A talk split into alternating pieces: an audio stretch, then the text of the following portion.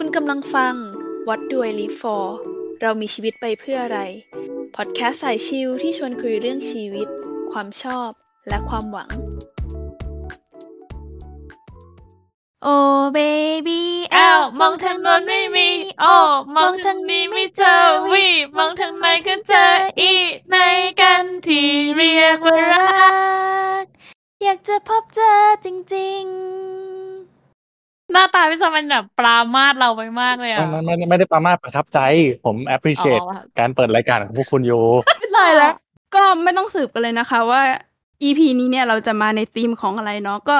ไหนๆก็ใกล้จะถึงวันวาเลนไทน์แล้วนะคะ ก็ขออนุญาตสุขสันต์วันวาเลนไทน์ล่วงหน้านะคะ แล้วก็ขอยินดีต้อนรับสู่รายการ What Do I Live For เรามีชีวิตไปเพื่ออะไร วันนี้คุณอยู่กับข้าวปุ้นค่ะโอ้โหค่ะ คุณเต้าหู้คะวันวาเลนไทน์มีแพลนไปไหนไหมคะ ใกล้จะถึงแล้ว ไม่มีเลยค่ะ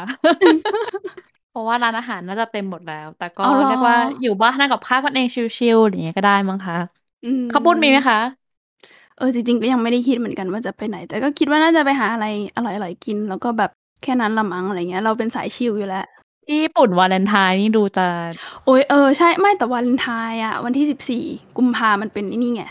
วันที่ผู้หญิงให้ผู้ชายเนาะอ๋อเออใช่แล้วเดี๋ยวผู้ชายให้ผู้หญิงอีกทีคือเดือนมีนาอืมเออสิบสี่มีนาก็จะเป็น White Day ที่ผู้ชายให้ผู้หญิงคืนอะไรเงี้ยอืมก็จะต่างจากที่กันนิดนึง ใช่อืมก็ถือโอกาส celebrate สองรอบไปอืมแต่ว่าแต่ว่าเราเชื่อว่ามีอีกคนหนึ่งที่น่าจะมีแบบมี plan แน่นอนคนนี้เขาจะต้องไม่ธรรมดา เรามาต้อนรับแขกรับเชิญของเราในวันนี้กันก่อนดีไหมคะ ไปเลยค่ะ ขอยินดีต้อนรับคุณซันค่ะ เย้ เย้ สวัสดีครับ สวัสดีครับ คุณสันครับ อ่า เป็นยังไงบ้างคะวันนี้ถูกเชิญมาเป็นแขกรับเชิญในธีมของความรัก มองตรงแล้วรู้สึกแปลกๆ คือรู้สึกว่าตัวเองไม่ได้ ไม่ได้ประสบความสำเร็จเรื่องความรัก แบบออกจะล้มเหลวอยู่นิดนึงด้วยซ้ำแล้วก็เลยรู้สึกว่าเออแบบทำไมถึงเลือกเชิญผมมาพูดเรื่องความรัก แต่ก็ แต่ก็นะ ก็โอเค ก็ ความรักมันก็อาจจะมองได้หลายมุม แล้วก็คนที่ล้มเหลวก็อาจจะมีอะไรจะมาพูดก็ได้อะไรเงี้ยนะเออแต่ก็ก็ก็รู้สึกแปลกๆ แล้วกันที่จะต้องมาพูดเรื่องความรัก แต่ก็อะจะลองให้ดูให้เต็มที่ว่าประสบการณ์ของผมมันจะมันอาจจะมีบทเรียนอะไรบางอย่างอยู่ก็ได้ อืม แล้วแล้วคำถามเมื่อกี้นี้ก็คือมีแพลนวันวาเลนไทน์ไหมนี่ สรุปว่ามีไหมคะก็มีนะ ว่าจะไปกับแฟนเนี่ยแหละ ก็คิดว่าคงไปหาอะไร อร่อยอร่อยกินแต่งตัวดีๆอะไรเงี้ยเพราะผมรู้สึกว่าแบบเรียกคำตคืออบผมเหมือนกันทุกคนหาอะไรอร่อยอร่อยกิน เออ แต่ก็คุยกับแฟนเหมือนกันปกติผมเป็นคนไม่ฉลองวาเลนไทน์ก็จะไม่ได้ไม่ได้สนใจมาก แต่รู้สึกว่าเออแบบทุกๆวันเราก็แต่งตัวน่าเบื่อ แล้วก็ทำอะไรน่าเบื่อ แบบกิจกรรมมันก็วนๆอะไรเงี้ยรู้สึกว่าเออ หาข้ออ้างมาแบบมาทำอะไรพิเศษพิเศษด้วยกันมันก็อืมมันก็ดีเหมือนกันว่ะอืมเออ ก็เลยรู้สึกว่าโอเค ไปหาอะไรพิเศษพิเศษแต่งตัวดีๆกินกันสักวันหนึ่งดีกว่าโอมากาเสะหรือเปล่านะ คงไม่ขนาดนั้น แต่ก็ไม่รู้ แต่ที่แน่อ่าๆคือคงไม่ตรงวัน ไม่ได้แบบไม่ได้อินเรื่องอ่าวันอ่ามมากมายอืมก็เอาแบบ รอรอรอให้พวกเขาไปกินตรงวันกันให้หมดก่อนอะงั้นเดี๋ยวเราให้คุณซันแนะนำตัวอย่างเป็นทางการหน่อยดีกว่าค่ะว่า ตอนนี้เนี่ยทำอะไรอยู่ที่ไหนยังไงบ้างค่ะ ได้ครับ สวัสดีครับชื่อซันนะครับ ก็ตอนนี้มีแฟนหนึ่งคน แล้วก็คิดว่าบรรลุเป้าหมายแล้ว คือไม่ได้อยากมีมากกว่าหนึ่งคนเอ่อ ตอนนี้งานประจำที่ทำเนี่ยก็คือทำเรื่องเกี่ยวกับ climate change ครับผมทำเป็น climate tech startup ก็มีทำซอฟต์แวร์ในการช่วยวัด carbon footprint ใน supply chain ที่แต่ละ supplier เขาผลิตแล้วก็สามารถเข้าไปช่วยวัด แล้วก็บันทึกข้อมูลลง blockchain อะไรเงี้ยครับแล้วก็ช่วยสรุปออกมาว่า process ทั้งหมดเนี่ยผลิต carbon footprint ทั้งหมดเท่าไหร่ แล้วก็ให้เขามี data มี report ในการไปทำอื่นต่อ อันนี้ก็เป็นงานประจำที่ทำผมเป็น product manager แต่ก็ดูแลเรื่องก็คือดูแลเรื่องซอฟต์แวร์เป็นหลักนั่นแหละอืมแล้วก็มีทำ community อันนี้เป็นงานเสริมล้วก็คือทำ community ชื่อลำธารสีลุงเป็นกลุ่มคริสเตียนที่สนับสนุนพี่น้อง LGBT แล้วก็พยายามผลักดันเรื่องอแนวคิดเกี่ยวกับการให้พื้นที่กับพี่น้อง LGBT ในโบสถ์แล้วก็สุดท้ายก็อีกงานหนึ่งก็คือผมช่วยบริษัทชื่อ Chainlink เป็น Web3 company ที่ทำเป็น infrastructure เกี่ยวกับเว็บสามนั่นแหละครับ แล้วก็ ผมทำหน้าที่ช่วยเป็น community advocate ก็คือช่วยสร้าง community ในประเทศไทยให้กับ Chainlink ประมาณนี้ เรียกได้ว่าเป็นสาย tech อย่างเต็มตัวเลยนะคะ เออ ก็อยู่ใน tech มาสักพักละ แล้วก็รู้สึกอินนะ แล้วก็รู้สึก geek ขึ้นเรื่อยๆ รู้สึกเนิร์ดขึ้นเรื่อยอืมแล้วก็ เออ ก็เลยเอ่อยิ่งขัดแย้งกับธีมความรักมากเลยนะ ความรักมันต้องแบบไม่รู้ว่าใน tech จะมีความรักอะไรดีๆ มาเล่าหรือเปล่า ปกติแล้วเราชอบมีภาพแบบ เวลาเราพูดถึงแบบ tech หรือว่า geek อะไรเงี้ยเราจะชอบนึกว่าแบบเออมีแต่มีแต่ผู้ชายที่เอ่อใส่แว่น nerd nerd นั่งพิมพ์อยู่หน้าคอมอะไรเงี้ยแต่ว่าจริงๆเราก็มีหลาย ๆ คนที่เขาก็มีมุมมองน่ารักน่ารักเรื่องความรักเนาะแล้วก็เราเชื่อว่าคุณซันเนี่ยก็เป็นหนึ่งในนั้นเนาะวันนี้เราก็เลยเชิญคุณซันมา พูดคุยกันถึงเรื่องมุมมองความรักอืมของคุณซันนะคะ โอเค อยากทราบว่าสำหรับคุณซันแล้วเนี่ย ในฐานะที่เราเรามีชีมีเราใช้ชีวิตมาประมาณ 30 กว่าปีแล้วเนาะอ่า ก็คือบอกอายุไปเลยตอนณตอนนี้สบายอยากรู้ว่าอยากอยากรู้ว่าคือมุมมองความรักเราเนี่ยเปลี่ยนไปบ้างไหมแบบตามแต่ละช่วงอายุอะไรอย่างเงี้ยเอออย่างสมัยเราเป็นวัยรุ่นอายุสักสิบห้าอะไรอย่างงี้เนาะแล้วก็เริ่มโตมานิดนึงแบบวัยมหาลัยอะไรเงี้ย อาจจะเป็นวัยที่มีความรักครั้งแรกอะไรอย่างงี้สิเออใช่ แล้วก็ค่อย ค่อยมาช่วงมหาลัยหรือจบมหาลัยสักยี่ห้าอะไรอย่างเงี้ยเราอาจจะมีความรักที่จริงจังมากขึ้นอย่างงี้ไหมอืมเอออยากรู้ว่ามันมีการเปลี่ยนแปลงในเรื่องของมุมมองความรักยังไงบ้าง แล้วก็พอถึงณณตอนปัจจุบันเนี่ยเราเรามีมุมมองความรักยังไงบ้าง อยากจะให้คุณซันเล่าให้เราฟังนิดนึงบทนี้เป็นคำถามที่ใหญ่มากเลยนะเนี่ยเอ่ออะเดี๋ยวลองพยายามเจาะดูแล้วกันนะ แต่ว่าเอาผมขอเล่าแบ็กกราวด์ชีวิตตัวเองแบบนี้ก่อนแล้วกัน คือผมเนี่ยเป็นอะคนคนหนึ่งเป็นผู้ชายที่เกิดในครอบครัวที่เป็น นับถือศาสนาคริสต์ก็ครอบครัวผมเป็นคริสเตียน แล้วก็ผมโตมาในครอบครัวที่ค่อนข้างสมบูรณ์ แล้วก็พ่อแม่รักกัน แล้วก็ดูแลครอบครัวอบอุ่นมาก อันนี้เป็น background ที่ผมโตมาแล้วนั้นเนี่ยผมก็ตอนช่วงแรกที่ผมเป็นวัยรุ่นเนี่ยผมก็จะเชื่อเรื่องความรักที่มันแบบ fairy tale นิดนึงคือหมายถึงว่ามีความสมบูรณ์แบบ มีความรู้สึกว่าเออก็ พ่อแม่เราก็รักกันดีนี่หว่าแล้วก็ดูแลลูกๆก็ดี แล้วก็เวลาเราไปโบสถ์เวลาเราไปเจอเพื่อนที่อื่นเราก็จะเห็นว่าเออทุกครอบครัวก็สมบูรณ์กันหมดดังนั้นเนี่ยตอนวัยเด็กเนี่ยเราก็จะค่อนข้างเชื่อเรื่องแบบ เราต้องการหา soulmate เราต้องการหาคู่เราต้องการหาเอ่อเหมือนกับหาลอตเตอรี่ใบหนึ่งอะที่เราหยิบแล้วเราหยิบถูกอะแล้วเรารู้สึกว่าชีวิตเราจะแบบถูกโบนัสแล้วเราก็จะมีความสุขแฮปปี้เอนดิ้ง forever อะไรเงี้ยเออแล้วเราก็รู้สึกว่าชีวิตคู่มันก็น่าจะ เป็นแบบนั้นแหละ ก็เลยช่วงเด็กๆก็จะก็จะก็จะมองหาความสัมพันธ์ที่ค่อนข้าง fairy tale อืมแต่ก็นะตอนเป็นวัยรุ่นก็เหมือนกับทุกคนแหละ ก็คือเราก็มองหาผู้หญิงที่แบบสวยๆ น่ารักควงแล้วภูมิใจอะไรอย่างเงี้ยฮะก็ก็เดทๆไป แต่ก็ทุกครั้งที่เดทอะก็จะรู้สึกว่าต้องจริงจังนะ เพราะว่าอืมครอบครัวสอนมาว่าคบกับใครให้คบจริงจังอย่าคบเล่นอืมๆแบบ เออดังนั้นทุกครั้งอะผมก็เลยโตมากับคำสอนที่ว่าแบบคบกับใครต้องหวังแต่งงาน คือแบบอย่าคบใครทิ้งๆคว้างๆเล่นๆอะไรเงี้ยเออก็นั่นคือประสบการณ์ตอนช่วงวัยรุ่นดังนั้นเนี่ยโอ้โหคบใครคบจริงจังแบบเอออยาก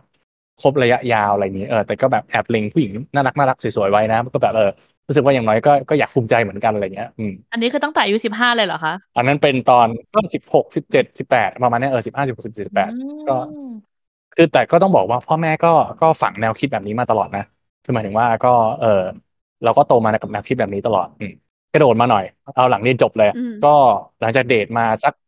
สี่ห้าหกคนอะไรเงี้ยนะเออก็เจอคนหนึ่งที่ happy แล้วรู้สึกว่าอยากใช้ชีวิตด้วยแล้วพบกันมาเจ็ดแปดปี แล้วก็ตั้งใจว่าจะแต่งงานละอะผมก็เดินตาม playbook ทุกอย่างเดินตามคำสอนทุกอย่าง คือต้องบอกก่อนว่าผมเนี่ยเป็น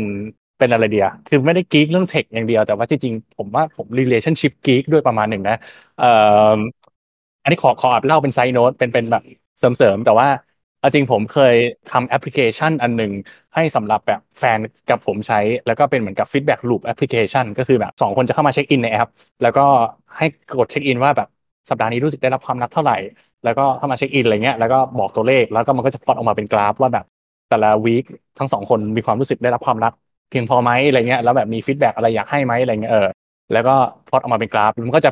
predict ได้ประมาณหนึ่งว่า เอ้ย สัปดาห์นี้แบบ performance ไม่ค่อยดีแบบเอ้ยทั้งสองคนรู้สึกไม่ค่อยได้รับความรักอาทิตย์หน้าทะเลาะกันแน่อะไรเงี้ยสุดยอด คือมันก็จะมันก็จะบอกได้ประมาณหนึ่งอันนี้คือเป็นการได้รับความรักจากอีกฝ่ายหนึ่งหรือว่าไม่จำเป็นหรือว่าเป็นแบบการได้รับความรักได้รับการยอมรับกับคนรอบข้างอะไรอย่างนี้ด้วยเพราะกับเฉพาะแฟนเท่านั้นก็คือแค่สองคนว่าอืมฉันรู้สึกได้รับความรักจากเธอหรือเปล่าแค่นั้นเลยหนึ่งถึงสิบให้เท่าไหร่อะไรเงี้ยเออนี่จริงๆเคยเขียนบทความลงเทคซอสด้วยนะแบบแบบแต่ว่าไม่ค่อยอยากเล่าแล้วเพราะว่ามันแบบมันเขินๆนะเออ แต่ว่าเออนั่นแหละก็คือเป็น relationship geek ประมาณหนึ่ง แล้วตอนตอนยี่สิบเนี่ย ผมอ่านหนังสือแบบเกี่ยวกับเรื่อง relationship เยอะมาก คือคือผมเป็นคนชอบอ่านหนังสือ แล้วก็หมวดหนึ่งที่ผมชอบมากคือหมวด relationship ตอนก่อนมาออกพอดแคสต์เนี่ยผมไปนั่งไล่นับดูว่าผมอ่านหนังสือเกี่ยวกับความสัมพันธ์ในชีวิตคู่เท่าไหร่อ่านไปประมาณสามสิบเล่มอืมก็รู้สึกว่าแบบเออแบบพวกแบบ best selling พวก buzzword แบบ ผมคิดว่าผมรู้ทฤษฎีเกือบทั้งหมดเลยคือหมายถึงว่าถ้ากับ ไอ้พวก love language attachment style เอ่อ non violence communication คือมันก็จะมีแบบหนังสือที่แบบทุกคู่เขาแนะนำกันว่าถ้าอยากจะมีชีวิตคู่ที่ดีฮะก็ให้อ่านหนังสือพวกนี้อะไรเงี้ยแล้วก็ผมก็ไปนั่งไล่อ่านมาหมดเออแล้วก็รู้สึกว่าตอน 20 เราก็จะมีความมั่นใจมากว่าเฮ้ยเราได้เราได้ unlock เอ่อ base know how แล้วว่าแบบ คนที่เขามีคู่ที่เขาประสบความสำเร็จอะเขาเขาใช้ชีวิตกันยังไงเขามีเทคนิคอะไรบ้างอ๋อเรารู้แล้วจะต้องแบบคอมมูนิเคตให้บ่อยใช่ไหมจะต้องทำให้ทุกคนรู้สึกปลอดภัยที่จะคอมมูนิเคตต้องรู้ภาษารักของเขาต้องรู้ attachment style ของเขาว่าเขาแบบโตมาในแบบไหนมีบุคลิกแบบไหนเรื่องความสัมพันธ์ แล้วเราก็ต้อง offer ให้ถูกทางเพื่อให้เขารู้สึกได้รับความรัก หรืออะไรเงี้ยเออมันก็จะแบบมีมีทฤษฎีต่างๆ มากมาย ผมก็ไปอ่านหนังสือพวก couple therapy พวกแบบ marriage counselor แล้วก็อ่าอันนี้ ขอเล่าประสบการณ์ชีวิตตัวเองต่อเลย แล้วก็ปรากฏว่าผมได้เจอกับหุบเหวช่วงเวลาแห่งความมืดมิดแล้วกันก็คือ ก็แฟนเก่าคนหนึ่งผมที่ผมตั้งใจว่าจะแต่งงานด้วยเนี่ยก็จริงก็เตรียมตัวจะแต่งงานหมดแล้วแหละ แล้วก็แล้วก็แล้วก็ set up งานแต่ง set up อะไรหมดแล้วแหละ แล้วก็เกิดเรื่องบางอย่างที่ร้ายแรงมาก แล้วก็ต้องตัดสินใจยกเลิกงานแต่งงาน แล้วก็เลยไม่ได้ไม่ได้ไปกันต่อ แล้ว เออแล้วความสัมพันธ์เราก็จบลงตรงนั้นเลยแบบ ฟ้าผ่าเปรี้ยงวันเดียวแล้วผมก็งงว่าแบบเฮ้ยแบบ แล้วเราทั้งสองคนก็แยกทางกัน มันก็เลยเป็นแบบคำถามใหญ่ในใจผมมากว่าแบบทำไมผมถึงทำถูก checklist ทุกอย่างทุก know-how ที่เรียนกันมาเนี่ยทุกความสัมพันธ์แล้วก็ทุกคือผมเป็นคริสเตียนด้วยเนาะแฟนผมก็เป็นคริสเตียน แล้วจริงๆ คือเราก็ทำตาม checklist ที่คริสเตียนพึงควรกระทำด้วย ถ้าสำหรับใครที่ไม่ได้เป็นคริสเตียนนะฮะก็จริงๆก็คือ มันก็จะมีคนที่เป็นคริสเตียนเขาเดทกันเขาจะมี checklist บางอย่างที่เขาควรจะทำเช่น เขาควรจะต้องอธิษฐานภาวนาด้วยกันเขาควรจะต้องช่วยส่งเสริมกันให้ไปโบสถ์ช่วยส่งเสริมงานรับใช้หรืออะไรเงี้ยใช่เขาก็จะมีเช็คลิสต์บางอย่างที่พวกเราที่เป็นคริสเตียนรู้ว่าเราควรจะทำผมก็ทำตามหมดทุกเช็คลิสต์เลย แล้วก็รู้สึกว่าเออแบบ ขนาดเราเนี่ยรู้ว่าต้องทำอะไรบ้าง แล้วก็ทำตามสิ่งที่กูรูแห่งความรักทั้งหลายบอกมาแล้ว แต่ความสัมพันธ์ของผมก็ยังจบแบบพังพินาศแล้วก็ตั้งแต่นั้นเป็นต้นมานะ ผมก็มองตัวเองมาตลอดเลยว่าตัวเองเป็นคนที่ ล้มเหลวเรื่องความรักข้าปุ้นกับเต้าหู้เชิญผมมาพูดทำไมนะครับเพราะว่าจริงๆผมน่าจะเป็นคนที่เอ่อล้มเหลวเรื่องความรักมาก เอ่อแต่ก็นั่นแหละ แต่ผมว่าไอประสบการณ์ collapse ของผมในช่วงยี่สิบเนี่ย มันก็มันก็สอนผมเยอะมากอืมจนตอนนี้มาสามสิบแล้วฮะเอ่อก็ถามว่ามุมมองความรักเปลี่ยนไปยังไงบ้างกับไปตอบคำถามคือ ผมคิดว่าโหต่างกันลิลิบลับเลยกับแบบช่วงวัยรุ่นกับช่วงยี่สิบ เพราะว่าตอนสามสิบผมรู้สึกว่า ยิ่งผมโตขึ้นอะ ผมได้เห็นโลกแห่งความเป็นจริงมากขึ้นแล้วกันว่า เออ ไม่ใช่ทุกครอบครัวจะประสบความสำเร็จในการมีชีวิตคู่ที่ดี แล้วก็ผมรู้จักเพื่อนสนิทผมหลายคนที่มารู้ทีหลังว่าเอ้าพ่อแม่ก็หย่ากันนี่หว่าแบบนึกว่าแบบ ผมนึกว่าทุกครอบครัวแม่งอบอุ่นไว้ โตมาก็เลยเพิ่งรู้ว่าโอ้โหมีหลายครอบครัวมากที่เขาหย่ากันอืมแล้วก็แม้กระทั่งคนในโบสถ์ก็ตามนะแม้กระทั่งคนทั่วไปการหย่ากันนี่เป็นเรื่องที่แบบเจอกันได้เยอะมาก แล้วก็เอออมแล้วเราก็ได้เห็นความรักหลายรูปแบบมากขึ้น คือผมก็ทำงานกับคนที่เป็น LGBT มากขึ้น ก็เลยได้เห็นความรักที่ไม่เขาเรียกอะไรไม่ถูกกฎหมายไม่ได้ถูกตามจารีตประเพณีทางสังคม ก็ต้องมีความรักอีกรูปแบบหนึ่งแล้วก็ได้เห็นความรักที่เออหลากหลายรูปแบบแบบ เอ่อคนนอกใจกันคนเอ่อหย่ากันทำแท้งเอ่ออะไรเงี้ยคือผมแบบได้เห็นความล่มสลายของ relationship มามาก ตั้งแต่จนถึงอายุสามสิบแล้วก็รู้สึกว่าได้เห็นอีกเหมือนกันว่าเออชีวิตมันไม่ได้ดับสิ้น ชีวิตมันไม่ได้จบสิ้น หลังจากเกิดเหตุการณ์เลวร้ายเหล่านั้นด้วย อืมก็เลยได้เห็นมากขึ้นว่าเออชีวิตคนเรามันมีหลายมิติดีเนาะมันไม่ได้ทุกคนไม่ได้จบ happy ending เหมือนกับครอบครัวของผมที่ผมได้เห็นพ่อแม่ของผมยังอยู่ด้วยกันอยู่ มันไม่ได้เหมือนกับครอบครัวที่ผมเห็นตามที่เติบโตมาตอนเด็กแล้วพวกเขาสอนกันว่าอะโตขึ้นก็แต่งงานมีลูกครอบครัวมีความสุข happy ending จริงๆแล้วชีวิตความรักของคนมันหลากหลายมาก แล้วก็ต่อให้คุณรู้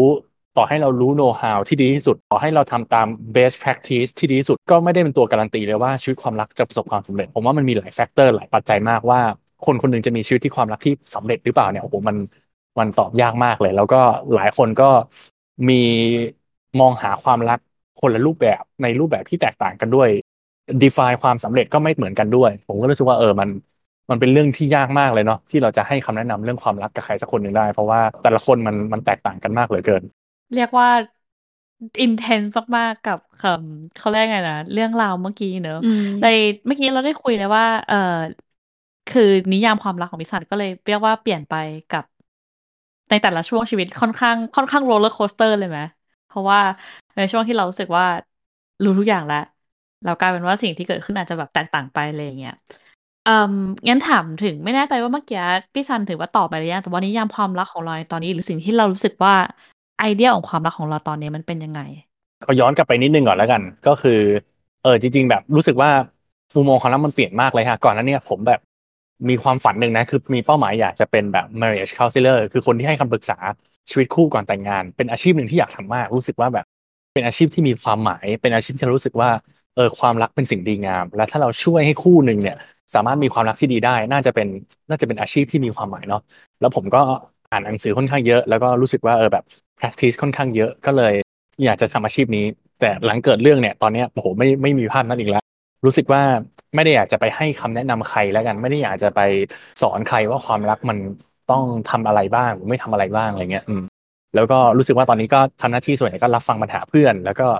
เอ่อสะท้อนความคิดความรู้สึกเขาอะไรเงี้ยส่วนมากก็เป็นแค่นี้แทน แต่ว่าผมระหว่างช่วงยี่สิบมาถึงสามสิบเนี่ย เอาจริงผม struggle ผมรู้สึกยากในการค้นหานิยามความรักเหมือนกัน เพราะว่า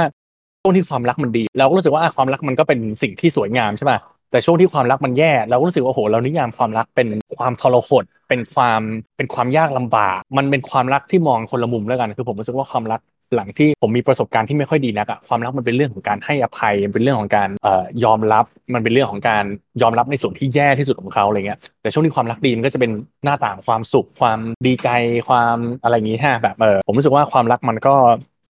มองได้หลายมุมทีเดียวอะแต่ถ้าตอบคำถามนี้สั้น ๆ เลยนะ ผมว่าในความเชื่อส่วนตัวผมแล้วกันนะ ผมยังคงเชื่อว่าความรักอะเป็นความดีงามระดับสูง เป็นถ้าเป็นความเชื่อคริสเตียนสำหรับผมความรักเท่ากับพระเจ้าอะ แต่บางคนอาจจะมองความรักเป็นอย่างอื่นนะเป็นแบบสิ่งที่อยู่สูงส่งเหนือธรรมชาติอะไรก็แล้วแต่แต่ผมมองว่า ความรักมันเป็นสิ่งที่อยู่เหนือจินตนาการของมนุษย์อะเพราะว่ามนุษย์มันถูกออกแบบมาให้เห็นแก่ตัว ให้เอาชีวิตรอด ให้ให้เอาเข้าตัวเองก่อน เพื่อเราจะสามารถมีชีวิตรอด แล้วก็สืบวงตระกูลต่อไปได้ มันเป็นมันเป็นสัญชาตญาณของมนุษย์มาตลอด แต่ว่าความรักมันเป็นการบอกว่าฉันเห็นแก่ ผู้อื่นมากกว่าตัวฉัน ฉันสามารถยอมเสียสละชีวิตของตัวฉันเอง เพื่อคนอื่นได้ แล้วก็ผมรู้สึกว่าสิ่งเนี้ยมันไม่ใช่หลักการของ evolutionary theory อะแบบมันไม่ใช่ทฤษฎีวิวัฒนาการ ทฤษฎีวิวัฒนาการคือ ฉันต้องอยู่รอดปรับตัว แล้วก็อยู่รอดต่อไป แต่ว่าความรักมันคือการบอกว่าฉันยินดีจะสละชีวิตของฉันเพื่อเธอ เพื่อคุณเพื่อใครก็ตาม แล้วพี่รู้สึกว่าไอ้หลักการเนี่ยมันมันมันมันอยู่เหนือธรรมชาติของมนุษย์อะมันต้องเป็น drive ที่มาจากความยิ่งใหญ่กว่าความต้องการของมนุษย์อะ เอ่ออันนั้นนะถือว่าเป็นความรักดังนั้นสำหรับผมก็ผมรู้สึกว่าความรักที่ยิ่งใหญ่แล้วก็บริสุทธิ์ที่สุดคือความรักที่ไม่มีเงื่อนไข คือความรักที่ไม่ได้จะเอาอะไรเข้าตัวเองอะแต่เป็นความรักที่ยินดีจะมอบคุณค่าให้กับคนอื่นตลอด เป็นความรักที่ที่สะอาดที่สุดที่สูงสูงส่งที่สุด จริง ๆ อาจจะขอถามเสริมกับคำถามเมื่อกี้นิดนึงเนื่องจากว่าก่อนนั้นเนี่ยเกือบจะสิบปีที่แล้วมั้งที่ได้คุยกับพี่ซันเรื่องนี้ เกี่ยวกับว่า เออ เรียกว่าใช้คำว่า checklist ละกัน ว่าพี่ซันเคยเล่าพี่ซันก็มี checklist ของคนที่อยู่ในใจอะไรเงี้ยว่าจะต้องเป็นแบบไหนบ้างเราในวันนี้เรายังคิดว่าเรายัง stick อยู่กับไอ้ checklist นี้อยู่ไหมหรือว่ามันเปลี่ยนไปแล้วอะไรอย่างเงี้ยไม่น่าจะมันคำถามใกล้ๆเคียงกันหรือเปล่าก็จริงๆก็ยังมี checklist อยู่นะเออหลังจากหลังจากช่วงเอ่อสี่ห้าปีที่ผ่านมาเอ้ยอันนี้เล่าหน่อยแล้ว อันนี้เล่าสนุกสนุกก็คือ ก็คือช่วงหลังจากเลิกกับแฟนเก่าไปฮะผมก็รู้สึกว่าเออแบบ ผมอยากค้นหาความหมายของความสัมพันธ์เอ่อความรักแบบอื่นบ้างเพราะผมโตมาในกรอบทั้งหมดแล้วผมรู้สึกว่าผมอยากเข้าใจความรักมากกว่านี้อะไรเงี้ยมันรู้สึกทำไมแบบ เหมือนจะเข้าใจแต่ไม่เข้าใจเลยเลย ช่วงสี่สามสี่ปีที่ผ่านมาเนี่ยเป็นช่วงที่ผมมองว่าผมเนี่ยพยายามเอจายในความรักคือหมายถึงว่าในความสัมพันธ์เอจายก็คือเป็นเป็นเทอมหนึ่งแล้วกันที่คนในเทคใช้เวลาแบบ เราแบบรีบทดสอบอะไรสักอย่างเร็วๆแล้วเราก็รีบไปหาสิ่งใหม่แล้วก็รีบทดสอบเร็วๆแล้วก็รีบไปหาสิ่งใหม่อะไรเงี้ย ช่วงนั้นก็เลยเป็นช่วงที่ผมเดทคนเยอะมาก แล้วก็เดทมันก็ไม่ได้เยอะมากหรอกแต่ก็แบบเปลี่ยนเร็วอะไรเงี้ยคือรู้สึกว่า อะคุยเสร็จถ้าคลิกก็ไปต่อถ้าไม่คลิกก็คือตัดเลย แล้วก็เดทใหม่ทันทีอะไรเงี้ยเออก็เป็นช่วงที่เอจายในความสัมพันธ์มาก แล้วก็รู้สึกว่า แต่ก็มีเช็คลิสต์ของตัวเองประมาณหนึ่งนะก็รู้สึกว่าเออแบบ คือไอ้คำว่า unconditional love ไอ้คำว่าความรักที่ไม่มีเงื่อนไขเลยเนี่ย เอ่อผมมองว่ามันมีหลายระดับแล้วกัน มันมีหลายรูปแบบ มันมีทั้งแบบความรักกับเพื่อน กับครอบครัว กับคู่รักแค่คือผมมองหาคู่รักดังนั้นเนี่ย ผมรู้สึกว่าคนที่จะมาอยู่กับผมอะตลอด หลังจากชีวิตนี้เออ ก็รู้สึกว่าก็อยากจะเป็นคนที่เรามีเรามีความเข้ากันบางอย่าง เรามีผ่าน checklist อะไรกันมาบางอย่าง เราถึงจะแบบรู้สึกอยู่ happy ที่อยู่ด้วยกันได้ ผมก็จะมี checklist ประมาณหนึ่งว่าโอเคแบบ อะ ถ้าอย่างน้อยก็ต้องแบบไม่ใช่คนเห็นแก่ตัว ก็ต้องไม่ใช่คนแบบ เอ่อ หยิ่งจองหอง หรือไม่ได้เป็นคนแบบเอ่ออีโก้เยอะหรืออะไรเงี้ยคือก็คือแบบอย่างน้อยก็จะมี checklist ประมาณหนึ่งที่เราพยายามแบบรักษาไว้ ซึ่งคำถามที่เต้าหู้ถามไหมครับว่ามันจะแบบมันจะขัดแย้งกับหลักการของการรักอย่างไม่มีเงื่อนไขไหมใช่ไหมเออผมก็มองว่าความรักมันอาจจะแบ่งไปหลายระดับแล้วกัน ก็คือผมสามารถรักเพื่อนผมได้ที่แม้เขาจะไม่ได้อยู่ในเช็คลิสต์เนี่ยแต่ว่าเอ้ยก็ถามว่าผมรักเขาไหมผมก็รักเขาแค่แบบผมไม่ได้รักเขาระดับแบบอยากจะให้เขาเป็นคู่รักอะไรเงี้ยแต่ก็เป็นเพื่อนกันก็เป็นได้อะไรเงี้ยผมก็เลยรู้สึกว่าความรักมันสามารถแบ่ง ได้หลายระดับ แล้วก็คำว่าความรักไม่มีเงื่อนไขมันมันมันมันก็สามารถ work ในระดับฟังก์ชันของรูปแบบความสัมพันธ์อื่นๆได้ประมาณนั้น แต่ว่าเออนั่นแหละช่วงที่กำลังหาคนเดทก็ก็มี checklist ประมาณหนึ่งนะที่ยังรักษาไว้ คืออย่างเมื่อกี้เนี่ยที่เอ่อพี่ซันได้แชร์ถึงเรื่อง unconditional love เนาะก็คือความรักที่มันไม่มีเงื่อนไขเนี่ยแต่ว่าอยากรู้ว่าจริง ๆ แล้ว อย่างที่พี่ชัดพี่ซันก็เพิ่งแชร์เมื่อกี้ว่าเออแต่จริง ๆ แล้วเราก็มี checklist นะ แสดงว่าเราเนี่ยมีมีความคาดหวังต่อความสัมพันธ์ถูกต้องไหมคะก็เลยอยากจะรู้ว่าเออความคาดหวังของเราในความสัมพันธ์เนี่ยมันมีมันมีอะไรบ้าง แล้วก็มีอะไรบ้างไหมที่เราคิดว่าสิ่งนี้มันน่าจะได้จากคนรัก แต่จริง ๆ แล้วเรากลับมารู้ทีหลังว่าแบบเออสิ่งนี้ไม่ได้มาแค่จากคนรักอย่างเดียว แต่ว่าอีกส่วนหนึ่งก็อาจจะต้องมาจากตัวเราเองหรือมาจากสิ่งอื่น ๆ มีความคาดหวังอะไรพวกนี้บ้างไหมคะผมคิดว่ามีนะ เอาข้อจริงถึงผมจะพูดคำว่า unconditional love มันเป็นแบบ ความรักที่บริสุทธิ์ที่สูงส่งที่สุดแค่แต่ผมมองว่าเอาจริงคนส่วนใหญ่ก็ก็ทำไม่ได้นะแม้แต่ผมก็ทำตามไม่ได้หมายถึงว่า เพราะว่ามันสูงส่งมากมันแบบ แล้วผมคิดว่าคนในสังคมปัจจุบันยิ่งแบบ เข้ามามีความสัมพันธ์อะทุกอย่างเป็น transactional ทุกอย่างเป็นเงื่อนไข ทุกอย่างเป็นการแลกเปลี่ยนไปกันหมดเลยหมายถึงว่าอะเราเราเข้าไปเสร็จเราก็รู้ว่าเพื่อนคนนี้อ่าถ้าแบบเพื่อนคนนี้เราอยู่ด้วยแล้วมีความสุข เราก็อยู่กับมัน ถ้าเราอยู่ด้วยแล้วมีความสุขเราก็เลิกคบกับมันอะไรเงี้ยหรือว่าอ่าผมเข้ามามีความสัมพันธ์เนี่ย แน่นอนว่าผมก็มีความคาดหวังบางอย่าง เช่นอะแฟนก็ต้องทำตัวแบบนั้นทำตัวแบบนี้เอ่ออะคือถ้าแฟนผมจะเข้ามาแล้วขโมยของผมเนี่ยผมก็ไม่แฮปปี้ผมก็จะไม่อยู่ในความสัมพันธ์นี้ หรือถ้าแฟนผมเข้ามาแล้วผมทำร้ายร่างกายผมเนี่ยผมก็ไม่อยู่อันนี้เป็นเป็นเงื่อนไขที่ผมยอมรับไม่ได้อะไรเงี้ยเออก็ ผมคิดว่าพอเราอยู่ในสังคมปัจจุบัน แล้วก็เข้ามาในความสัมพันธ์แบบ ทุกคนก็มีเงื่อนไขนั่นแหละ แล้วทุกคนก็คาดหวังบางอย่างจากความสัมพันธ์ แล้วเราก็คาดหวังอาจจะเป็นความสุข อาจจะเป็นบางอย่างที่เขาก็จะต้องให้ตอบแทนเรากลับมาบ้างอะไรเงี้ย ก็มองในแง่หนึ่งผมรู้สึกว่ามันก็ ก็เป็นวิธีที่สังคมอะมันก็อยู่ร่วมกันนะ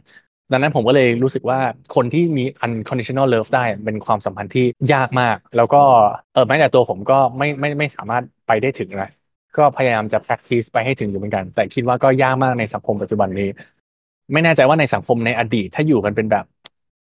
เป็นแบบเผ่าเป็นแบบเกษตรกรเป็นแบบนักล่าสัตว์อะไรเงี้ยอาจจะอาจจะบรรลุได้ง่ายกว่า แต่ยิ่งสังคมเมืองปัจจุบันนี้นะโหนี่แทบเป็นไปไม่ได้เลย ที่เราจะมีแบบความรักที่ที่ไร้เงื่อนไขอย่างแท้จริง แต่โอเค กลับมาที่คำถามก็มีในอะไรที่คาดหวังในความสัมพันธ์ไหมก็มีแน่นอน อาจจะเป็นแบบอะเราก็คาดหวังว่าเขาจะ ให้ความรักเรา หรือเขาจะ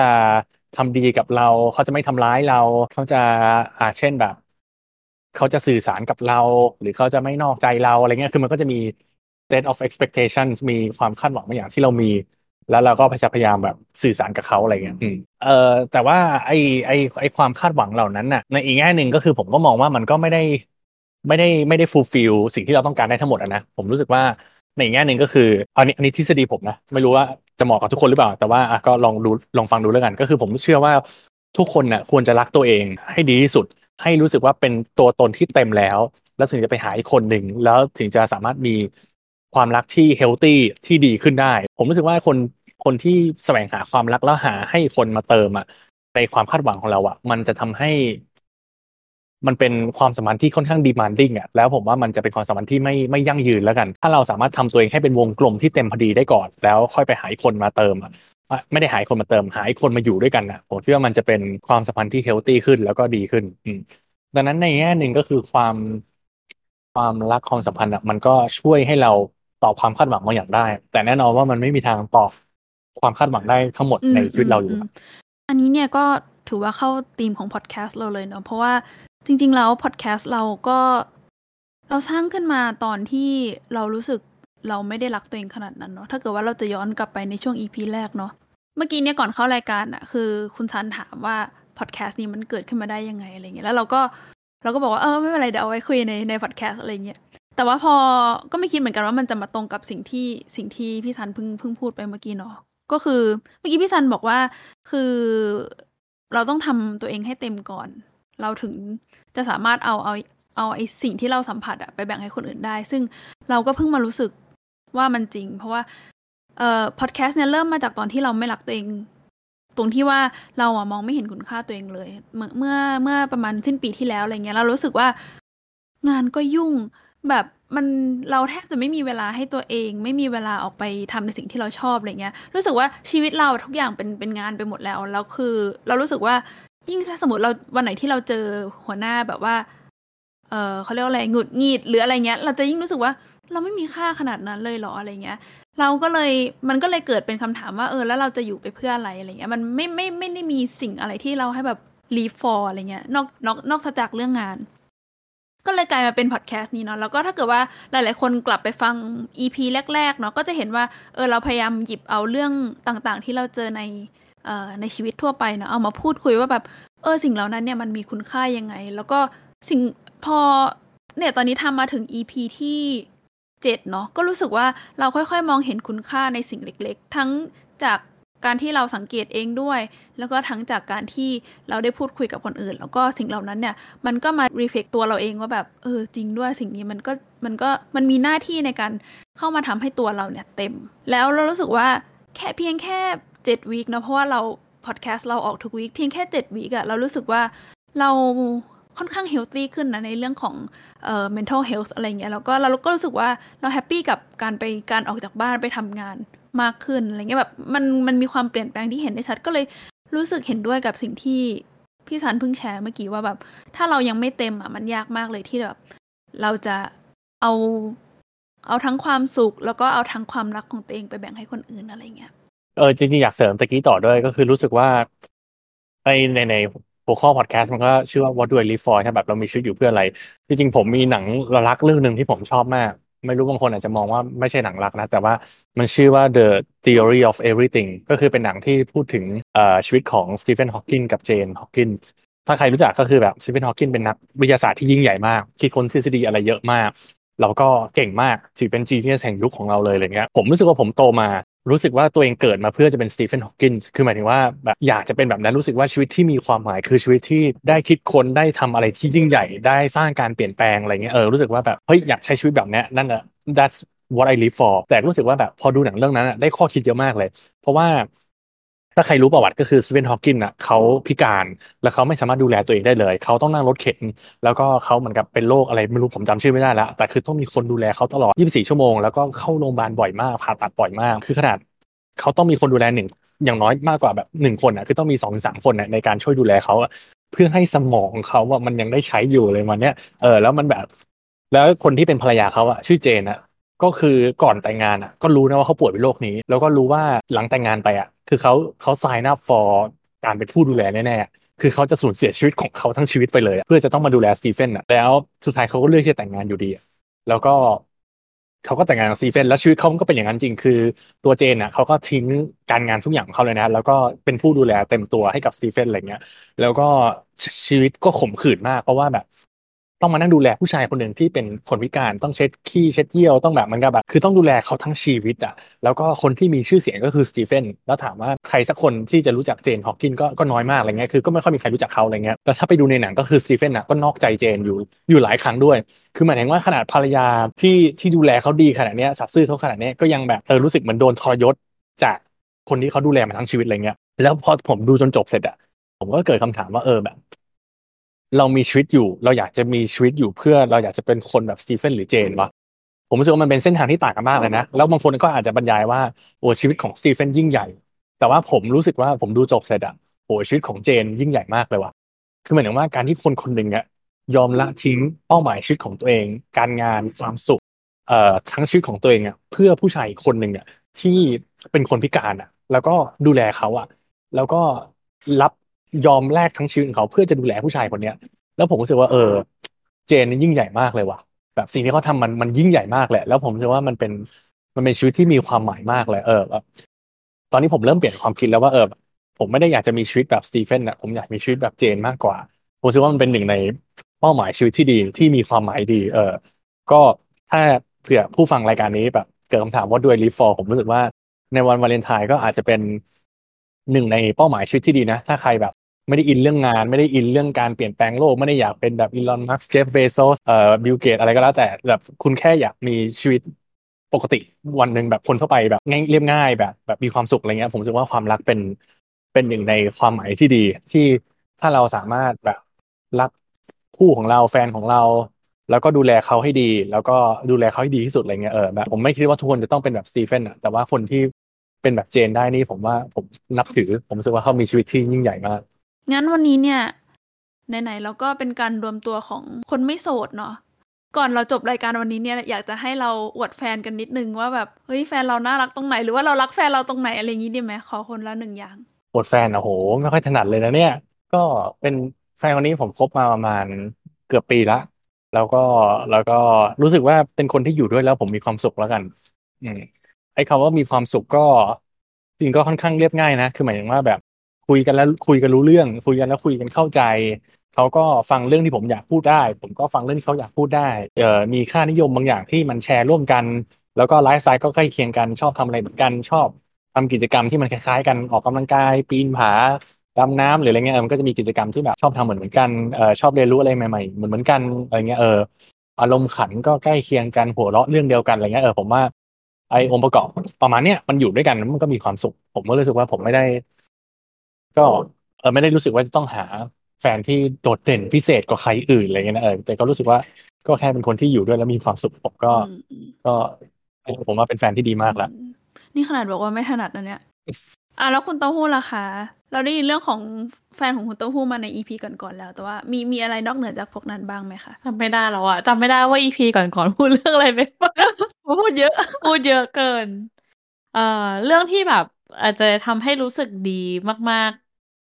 ครั้งหนึ่งอะไรอย่างเงี้ยละกัน หลายครั้งแหละอะคือเราเป็นคนชอบทำของหล่นไม่รู้ทำไมเวลากินข้าวเป็นคนกินข้าวเลอะเทอะมากแต่ว่าทำของตกตลอดเลยอย่างเงี้ย แล้วสมัยเรียนแลกเปลี่ยนสมัยอยู่ญี่ปุ่นอะก็คือทำเบนโตะมาอย่างงี้ใช่ไหมแล้วบางทีคือเขาจะทำมาให้เราเราแบบตอนเที่ยงก็คือมาหาที่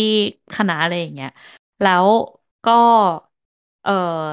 เขาก็ทำมาให้ แล้วพอกินกินไปปื้ออะเราก็ทำตะเกียบตกจริง แล้วเขาก็บอกว่าเออรู้อยู่แล้วว่าทำตกเนี่ยเขาก็หยิบตะเกียบสำรองที่เตรียมไว้มาอีกอันนึงแล้วรู้สึกแบบ เฮ้ย